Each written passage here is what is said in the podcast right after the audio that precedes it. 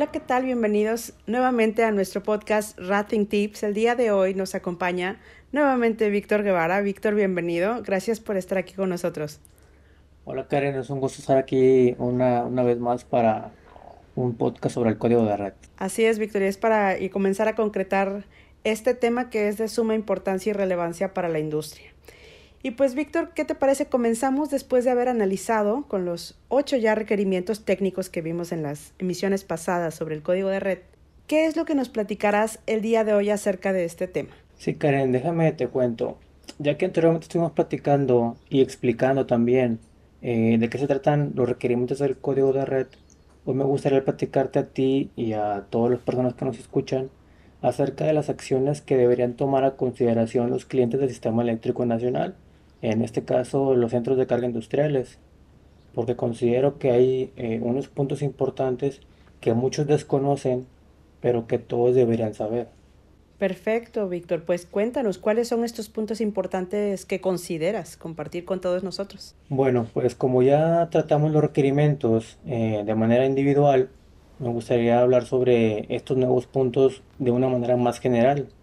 Entonces, eh, pues para el cumplimiento del código de red, que es el, asunto importante aquí, se necesitan varias cosas.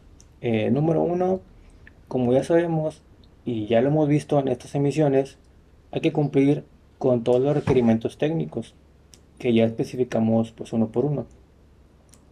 Eh, número dos, realizar los estudios eléctricos, análisis de mediciones, etcétera, todo lo que se requiera para saber en dónde estamos parados y qué es lo que mi centro de carga debe mejorar. Es decir, en qué estamos mal o en qué estamos fallando y qué tenemos que mejorar.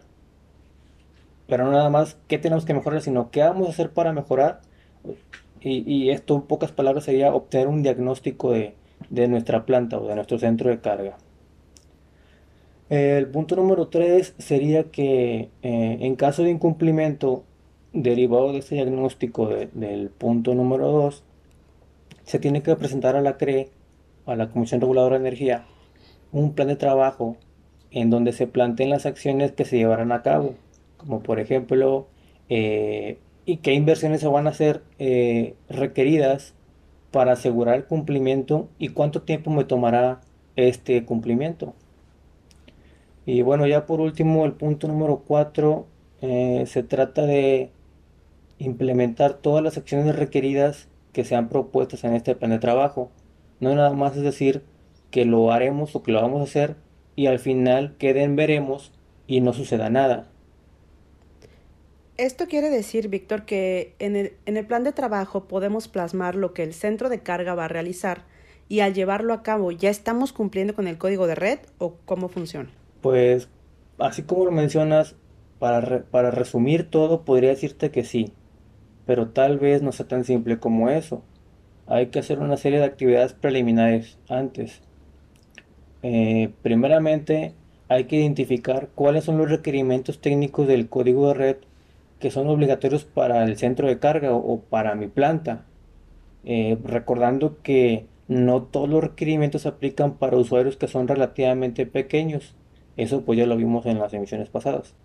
Después de esto, entonces sí, lo que sigue es evaluar el comportamiento del centro de carga a través de las mediciones de los parámetros eléctricos y con base a eso, pues ya podemos desarrollar los estudios de ingeniería necesarios. Entonces, ya habiendo realizado estas, estas actividades, eh, ya somos capaces de identificar el grado de cumplimiento de los parámetros y de los requerimientos.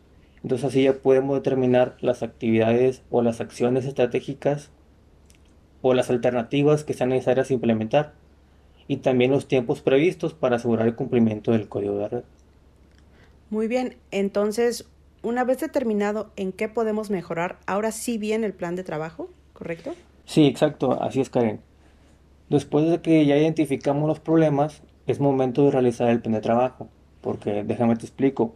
Mira, el, el objetivo del plan de trabajo es que los centros de carga proporcionen información a la CRE con respecto a las acciones que van a ser llevadas a cabo con el fin de asegurar el cumplimiento del código de red. Pero la gran característica es que estas acciones o estas actividades deben estar basadas en los tiempos prudentes y las buenas prácticas de la industria eléctrica. Entonces, Víctor, deben ser objetivos muy específicos que te den la pauta del tiempo y la forma en que se van a lograr y no solo establecerlo como ideas de lo que creo que puedo hacer para mejorar, ¿correcto? Exactamente, eso es. Bien. Por ejemplo, imagínate que un centro de carga necesita la implementación, eh, por ejemplo, de, de un equipo, un banco de capacitores para corregir el factor de potencia. Entonces hay que considerar que la mayoría de las marcas en el mercado te suministrarían el equipo alrededor de entre 4 a 6 meses aproximadamente. Entonces, este tipo de condiciones son las que son importantes de considerar para el compromiso con la CRE mediante el cronograma de actividades que va en el plan de trabajo. Y en cuanto a este documento que mencionas, me surge una duda, Víctor. ¿La CRE exige un formato específico para que los usuarios consideren en su llenado? Eh, pues fíjate que no hay un formato específico. Eh, esto significa que tenemos la opción de realizar eh, un documento con formato libre. Pero como te comentaba, la entrega del plan de trabajo solo se trata de proporcionar la información. Por esta razón, el plan de trabajo no está sujeto al visto bueno o a la aprobación de la CRE. Y lo que nos dicen es que este documento de carácter informativo podrá ser tomado en consideración en los procesos de vigilancia y monitoreo del código de red. Esto nos quiere decir que la Comisión Reguladora de Energía no nos dirá si el plan de trabajo está bien realizado o no, o si las actividades que nosotros planteamos son las mejores o son las indicadas, pero será de ayuda para informar de mejor manera a la CRE que estamos tomando cartas en el asunto. Eh, por decirte algo, tal vez hoy no cumplo el código de red, pero de acuerdo a mi planeación lo haré dentro de un año, por, por mencionarte un ejemplo. Ah, bien, en caso de revisión. Y pues por esto que acabas de comentar, considero muy, muy importante tener de aliado un proveedor con un amplio conocimiento en lo que hace, no solo en la parte práctica, sino también en el análisis y en general en las buenas prácticas en la industria eléctrica. Sí, Karen, sin, sin duda eh, esto, es, esto es así. Y además de, de esto que comentas, el plan de trabajo también puede ser considerado por la CRE, en dado caso, eh, como una atenuante a la determinación de las sanciones que se apliquen por incumplir requerimientos del código de red. Eh, o sea, que si por alguna razón el centro de carga se hace acreedor de una multa por incumplimiento, el plan de trabajo ya entregado puede ayudar a que no sea tan severa esta multa, debido a que ya se había informado a la CRE que el cumplimiento del 100% iba a ser hasta dentro de un año, suponiendo el escenario este ficticio. Entonces, con todas estas consideraciones que comentamos, ¿el plan de trabajo es lo único importante que se tendría que enviar a la Comisión Reguladora de Energía? Eh, pues, de hecho, no. Eh, si bien el plan de trabajo en sí es la exigencia o la obligación, también es importante que se presente a la CRE información adicional para dar contexto al documento. Eh, por obvias razones, el documento debe contener la información básica de identificación del centro de carga, es decir, el nombre o la razón social, eh, la ubicación de la planta, etcétera, información básica, ¿no? Eh, pero también debe integrar los resultados de los estudios eléctricos realizados, así como las mediciones de calidad de la potencia. Esto como una forma de acreditar o, de respaldar eh, más que nada qué requerimientos estoy incumpliendo o estoy cumpliendo y cuáles no, cuáles no estoy cumpliendo. Es que, pues en pocas palabras, ¿cómo le voy a decir yo a la CRE que estoy en cumplimiento si no tengo eh, un respaldo de información técnica que, que, avale que sí estoy en cumplimiento, ¿no? Claro. Entonces aquí es donde entran los estudios de, de ingeniería. Y después de dejar esto eh, en claro, qué parámetros son los que estoy incumpliendo, entonces ya se plasma la estrategia que tomará el centro de carga para asegurar su cumplimiento en el código de red. Digamos entonces que es realizar un checklist o evaluación de los puntos con los que cumplimos y con los que no, para de ahí respaldar la estrategia que llevamos a cabo, supongo. Exacto, Karen, eh, eh, así, así es. Eh, esta estrategia pues es la parte fuerte del plan de trabajo debe contener la información, por ejemplo, las acciones que se van a tomar o a implementar para asegurar el cumplimiento. Y también es muy importante el cronograma que incluya los tiempos o los plazos que me va a llevar eh, cada una de estas actividades comprometidas. Porque como ya lo mencioné, está basado o debe estar basado en las mejores prácticas de la industria. Y al final, como cereza del pastel, pues es posible integrar eh, información relacionada que avale que en verdad estamos trabajando para asegurar este cumplimiento. Esta información extra puede ser cotizaciones, eh, puede ser órdenes de compra o facturas o cualquier información que esté relacionada con los equipos o los servicios principales necesarios. Es decir, cualquier información relacionada con el cumplimiento del código de red. Pues sin duda alguna, el plan de trabajo es parte fundamental para el cumplimiento del código de red. Y debido a que es muy importante, ¿es necesaria alguna capacitación? Pues te voy a ser sincero, Karen. La mala verdad es que la CRE ha mencionado desde el año 2016 que tanto los estudios eléctricos, así como las mediciones de calidad de la potencia, pueden llevarse a cabo por el propio centro de carga o el usuario, es decir, la planta, la planta industrial.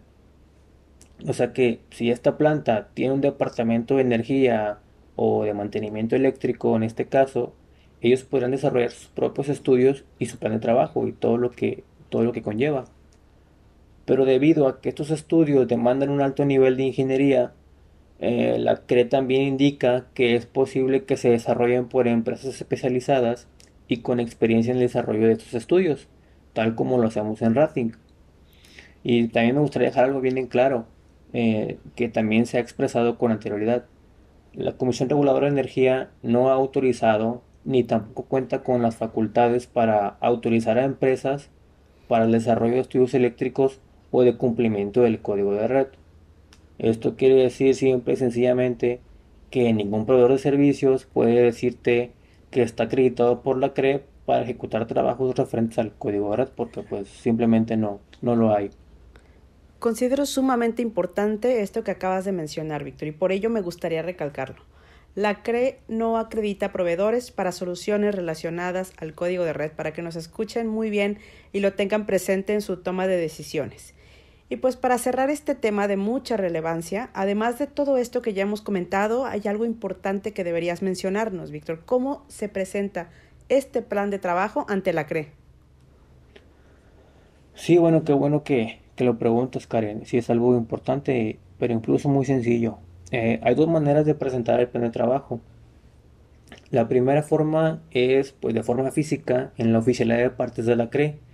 Esta oficina eh, pues se ubica en la Ciudad de México y probablemente esto sea una limitante ya que no hay sucursales en el país solo en la ciudad capital. Pero bueno, en esta oficina se entregaría por conducto el representante legal. Esto es importante. Eh, la, la CRE dice que tiene que ser el representante legal el encargado de la entrega de este documento porque a fin de cuentas es un documento oficial. Estas son las instrucciones de la, de la CRE. Eh, la segunda forma de hacerlo es en la oficialidad de partes electrónica. Es básicamente un sitio web en el que el representante legal se da de alta creando un usuario mediante su firma electrónica y demás documentos que lo acreditan pues como el representante legal y ya después viene una serie de procedimientos para cargar los documentos que, ya hemos mencionado. Estas serían las dos eh, formas para presentar el plan de trabajo ante la Comisión Reguladora de Energía. Y pues bueno, esto sería lo, último que quería platicarles con referencia al, código de red. Muy bien, Víctor, pues muchísimas gracias por esta información que estoy segura que va a ser de muchísima ayuda para todos los que están involucrados con este tema del código de red. Y me daría muchísimo gusto poder tenerte nuevamente aquí eh, para que puedas eh, compartir todo este conocimiento que tenemos en RadThink con todos los que nos escuchan. También les voy a pedir que si tienen una duda, nos contacten a nuestro WhatsApp, redes sociales o a través de nuestra página web y nos digan también sobre qué temas relacionados de la ingeniería eléctrica les gustaría escuchar. Y como ya les comentaba, qué dudas tienen al respecto. Víctor está aquí también para apoyarnos con esta cuestión de las dudas. Y pues despidiéndonos, Víctor, muchas gracias por estar aquí con nosotros. Muchas gracias, Karen, por esta nueva oportunidad y pues espero poder estar nuevamente aquí para compartir temas interesantes con respecto a la ingeniería eléctrica. Muchísimas gracias. Gracias a ustedes por escucharnos. Contáctenos en nuestras redes sociales. Nos escuchamos en nuestra próxima emisión. Esto fue RadThink Tips. Hasta la próxima. RadThink, comprometidos con la seguridad de las personas y la protección de los equipos. Llámanos al 81 38 49 15 87. Escríbenos al correo ventas arroba Visita nuestro sitio web radthing.com.mx. Búscanos en redes sociales como RadThing SADCB